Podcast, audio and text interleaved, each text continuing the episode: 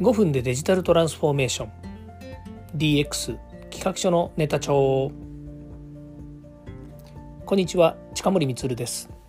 今日も DX してますか？さて今日もですね、えー、昨日に続いて NFT の価値について思ったことを言います。で今日はその3回目になります、えー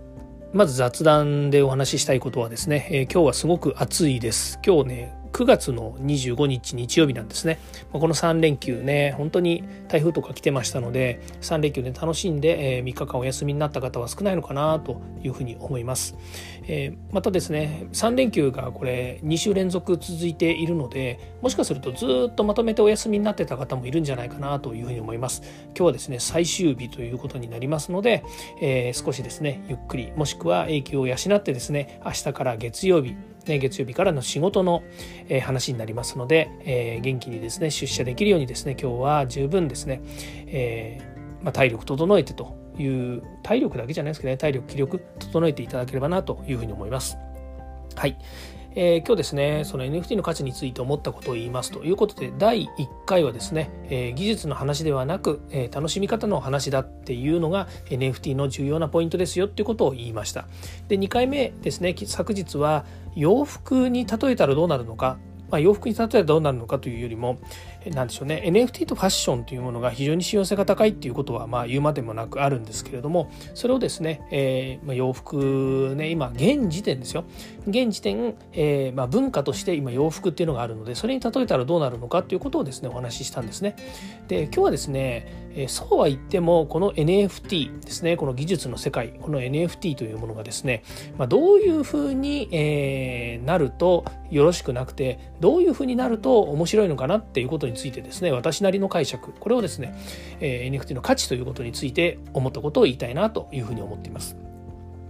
えっと、まずですね技術的な話になってしまうかもしれません。まあ私たちですね98%くらいはユーザー側だっていう話を、えー、しましたけれどもこのねユーザー側っていうのはね今どういう状況にあるのかっていうとですねえっとこれが20年前 N えー、インターネットっていうものが出てきた時のことを考えてほしいんですね。まずインターネットが出てきた時のことを鮮明に覚えてる方っていますかね？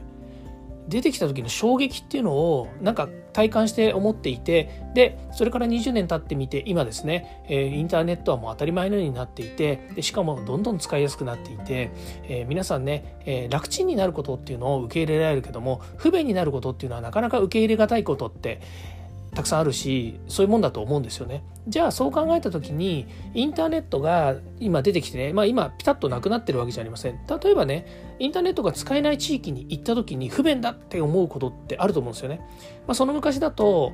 例えば旅館に行ってとかね出張に行ってとかねちょっと山あいのとこに出張に行ったりするとインターネット使えなかったですっていうことはあると思うんですよ。でそれにも増してあの普段テレビをねたくさん見てるのに旅館に行って全然テレビが映んないと、まあ、いわゆる普段見ているチャンネルがないっていうことにすごく、えー、戸惑いを感じてる方もいらっしゃったんじゃないですかね。でそれっていうのはたまたま旅館あのたまたま旅行に行きましたそしてその泊まった旅館やホテルでテレビが入りません、まあ、地方局しか入りませんということでなんじゃこりゃと思った人がいると思うんですよね。それからたまたま旅行に行ったりとかたまたま出張に行ったらインターネットが入りにくくて普段のように仕事ができませんと。いう方もいらっしゃると思うんですよ。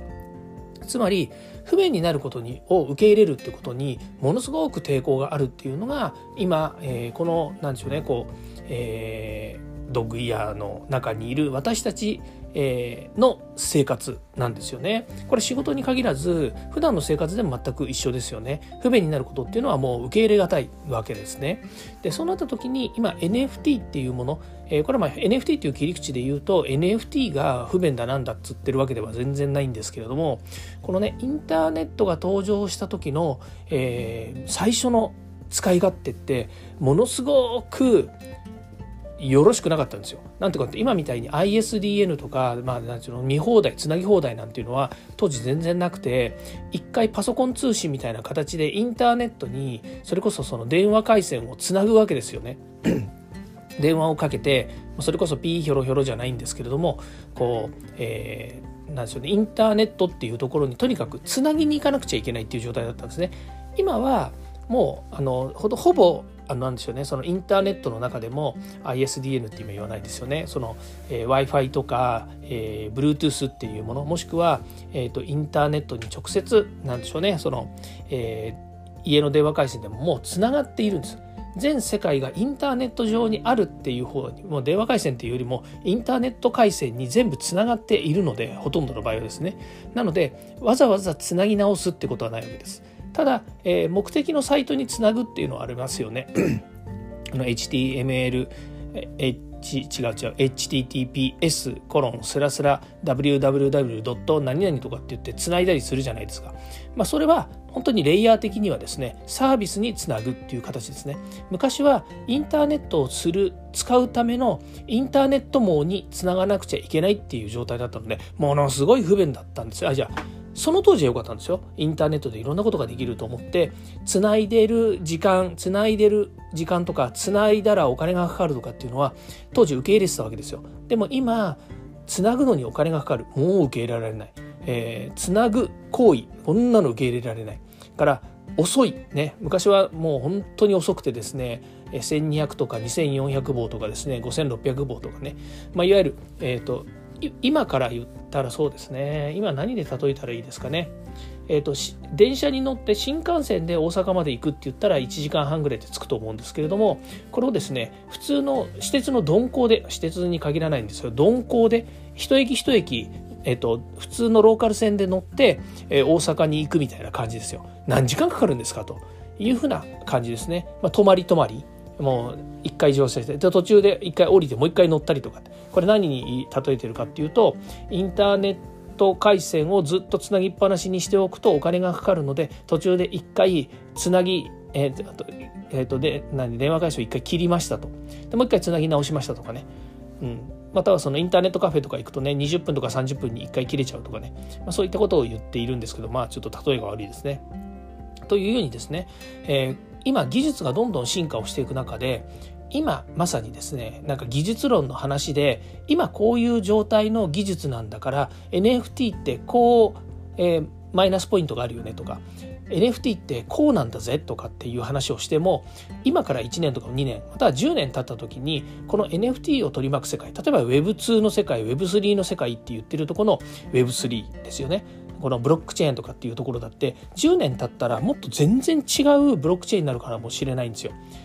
で、えー、例えば容量の問題とかねあのこの間ねあのお話ありましたけれども FPC えうんえうんえ IPCS 違う。えーと、NFPS え IP 違う。忘れちゃいました、えーと、そのデータを保存してある場所。で、え、その保存してある場所例えばその NFT アートっていうアートがありますよねこう絵がありますよねそれを全部オンチェーンに載せてるわけではないので、F えーと FTPS だっけな、えー、そういうところにですね、まあ、乗っけてるわけですよ。あ、違う、ごめんなさい。えっと、オンチェーンになっていないので、NFT っていうことはその、えー、唯一無二の番号っていうものにデータを記載してでその、えーと、いわゆる、えーと、なんだその要約されたファイルを見に行ってるんですねその要約されたファイルっていうものが基本的にはそのアートっていうもののほぼいろんな構造を書き込まれているわけですね。その、えー、構造を書き込まれたファイルをえー、唯一無二の番号が見に行っているのでそれがまあブロックチェーンに書き込まれたブロックチェーンに刻まれたっていう言い方をするのでその、えー、刻まれたえ、刻まれたファイルですよね相手先のファイルっていうものにその、え、画像のいろんな、まあ、基礎データっていうものが全部入っているので、まあ、改ざんされない限りはそれが、まあ、もちろん、えーと参照されてるわけなんですよね。ただ参照されつつもその大元の画像っていうものを変えてしまったりとかそれからその、えーと、概要を書かれたファイルっていうものとの、まあ、違いっていうものが出てきた時に結局その、えー、概要ファイルはあるんだけれども中身が違うよねっていうことは出てくる可能性があるわけですね。でもそれは今あるブロックチェーンの考え方だったり NFT の考え方に基づいているわけですよ。でこれが先ほど言いましたように5年10年まあ何年でもいいんですけど時間が経つことによってまた大きな変革が出てきたりするんですよね。例えば Web4 の世界かもしれないし、Web5 の世界かもしれないし、いろんなものがこう変化していくわけですね。インターネットの進化と同じように、えー、これから先、新しいまた、えーなんでしょうね、技術だったりもしくはサービスっていうものが出てくるわけですね。その時に今以上に、えもっと使いやすくなってたりとかもっと以上に楽しめるものになってくるということになるわけですね。で、えこういった世界観の中で、えー、そうですね。これから先この NFT っていうものの価値がどうなったらいいのかっていうことなんですけど基本的にね、えー、今ある状態の中で NFT の画像をね何枚持ってたらあなたたちは満足なんですか？って話になってくるわけですよ。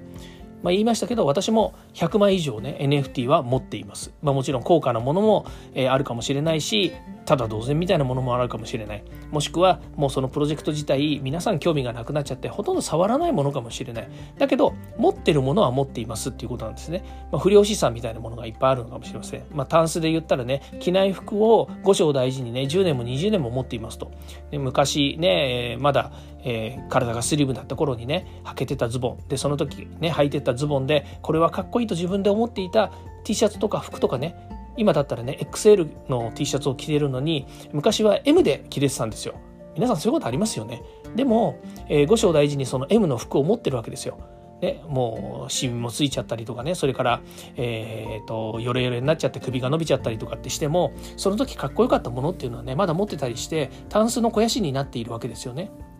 で、いや、そんなものはね、あの、売ってしまえばいいし、古古着屋に持っていけば、またね、買い替えてもらえるかも。これは NFT と同じ世界ですよねっていうのを昨日言ったわけですけれども、今度はね、えー、家も、まあ、なんですかね、こう、えっ、ー、と、容量が多くなれば、例えばタンス、じゃあもう一個買って、えっ、ー、と、タンスを買えば、えー、もしくはね、あの、なんだコートとかね、えー、服とかもいっぱいになっちゃったのでもう一部屋一部屋をね、えーと、それを置く場所にしようとストレージがでかくなりましたというふうになればずっと置いといてもいいわけじゃないですか。ね、置く場所がなかったりとか無駄だからという理由で、えー、それをね置く場所あのなんていうの処分しなくちゃいけないっていうのはあったのかもしれないんだけど、ね、やっぱり思い出だし好きだし五章大事に取っておくっていうことがねできるんだったらそうしたらいいじゃないですかっていう話なわけですよ。でえー、っと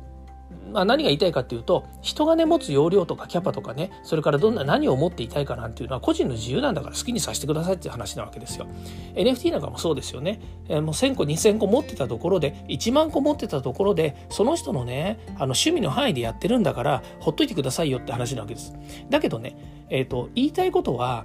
このねこれそれが NFT の価値なんですかっていう話なわけですよ。でもねそれはそんなことはないと。いやそれも価値であるというふうに思うんだけれどもあんまりね複雑になったら耐えられないんじゃないかなっていうふうに思ったりするわけです。最近ねそのユーティリティとかっていうようにユーティリティもね分かりやすく言えばポイントカードだと思ってください。例えばあるお店に行く時にそのポイントカードを持っていくとねポイントをねあの買ったポイ例えば500円買ったら1ポイントつきますと、ねえー、と1万円買ったらね何十ポイント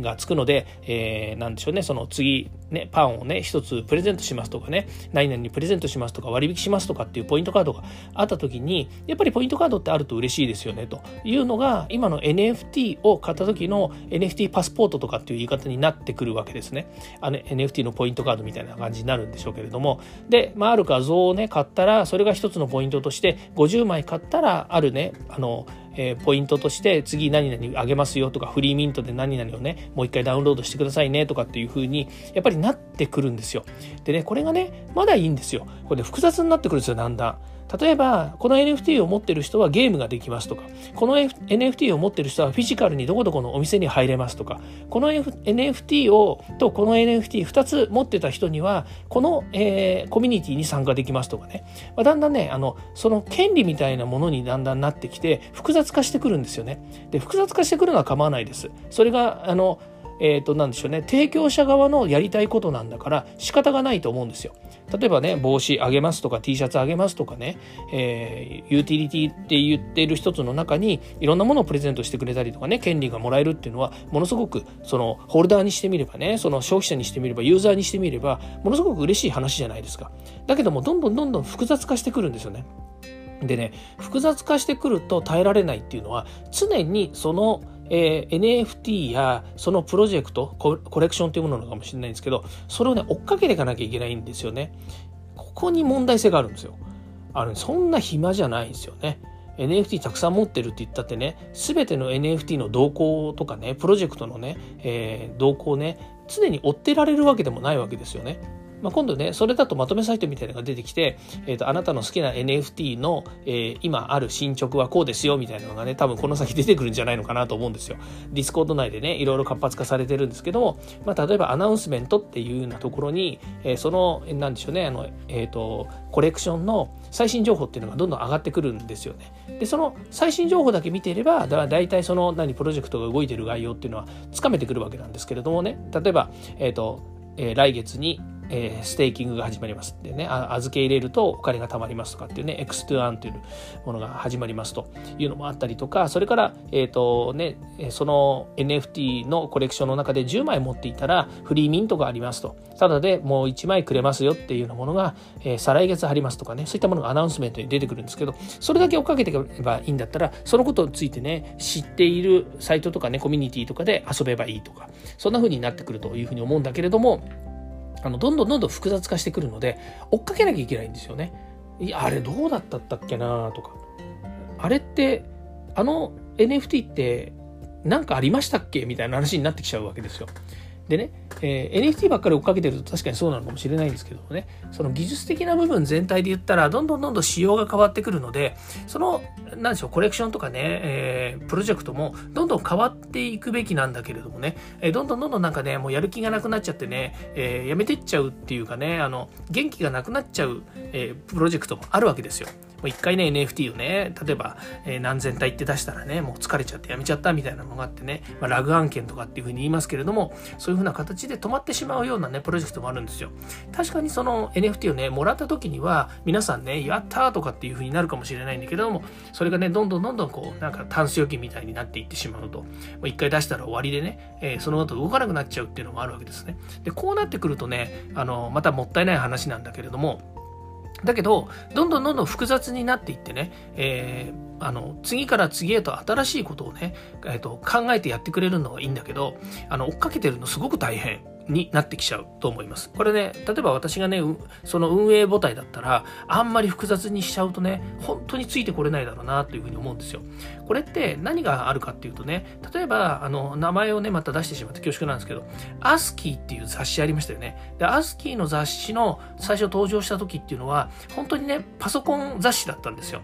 もう PC アスキーみたいな感じですよ。あの、パソコン入門みたいな話だったんですよね。だからパソコン入門でどんどんどんどんその本を買って、パソコンのことが分かっていって、で、その本もね、パソコンの入門者向けにどんどんどんどん新しいアナウンスだとか、どんどんどん新しいね、え内容を、あの、えー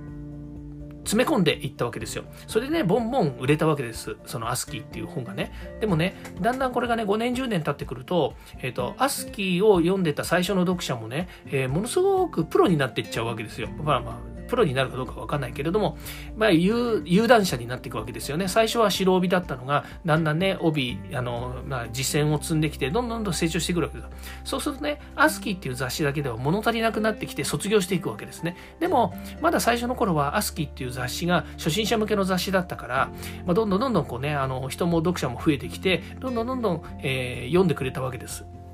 だけど、やっぱりね、5年、10年って経ってくるとね、えー、世の中自体がやっぱりスキルアップしてったりとかね、えー、パソコン初心者といえども、ある程度のスキルがあって、そうなってくると、アスキーっていう雑誌もそういう人たちのね、いわゆる、まあ、一般的に言う購入者層が多いところを狙って、えー、成長していくわけです。そうするとね、えっ、と、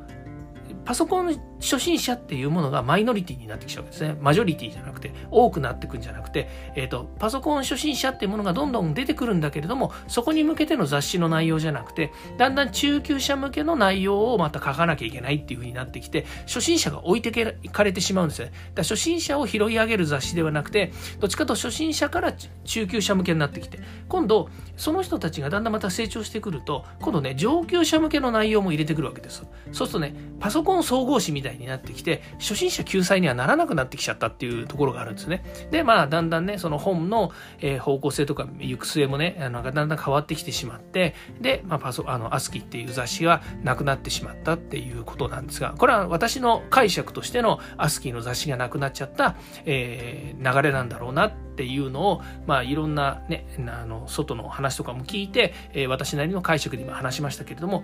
NFT とかねそういうのもあのだんだんね、えーと、複雑になってきたりとか、えー、上級者が増えてくるとなんかねあの変わった形になってきちゃうんじゃないのかなっていうふうに思います。な NFT が NFT としての価値がなくなるっていうことで言ってるわけではなくて価値は価値としてあるんだけれどもその利用方法について変化が出てくるんだろうなとそれは、えーと例えば、えーと、技術の、ね、技術とかねこうテクノロジーのがどんどん進化してくるとやっぱりね変化してくる話だろうしまたね、えー、そういったことをね、えーと、考えて新しいサービスとかね取り組みとか、使い方っていうものが出てきた時にあの変わっていくんだろうなと。だけどね一番重要なのは何かっていうとやっぱり初心者が、えーとシンプルに楽しめるもの初心者がシンプルに使いやすいものっていうものをやっぱりあのなんだろう底辺に置かないとどんどんまたね、あの中級者向けとか上級者向けの方になっていくとね、NFT 自体がね、やっぱりなあの、なんですかな、見向きもされなくなっちゃうなっていうふうに思うんですよ。今時点ね、えー、この NFT に取り憑かれてるような人たちっていうのは、どんどんどんどんやっぱり進化してっちゃいますよね。まあ、例えばの話、えっ、ー、と、今 NFT に触ってる人は多分2、3万人ぐらいしかいないと思うんですよ。人口の。まあそれがね、あの暗号資産とか、それからこういうね、NFT っぽいところに興味のある人たちがどれくらいの数いるのかは知りません。ね、あの日本国民全員って言ったってね赤ちゃんとかおじいちゃんとかを含めて考えたところでねその人たちはやらないんだから意味がないですよでそうなるとねやっぱりアクティブユーザーっていうのはどれぐらいなんだろうなっていうのはもちろんねベースはな潜在的なベースはあるかもしれないけれども実際ねまあ NFT を本当に触ってるような人たちって今23万人ぐらいしかいないだろうと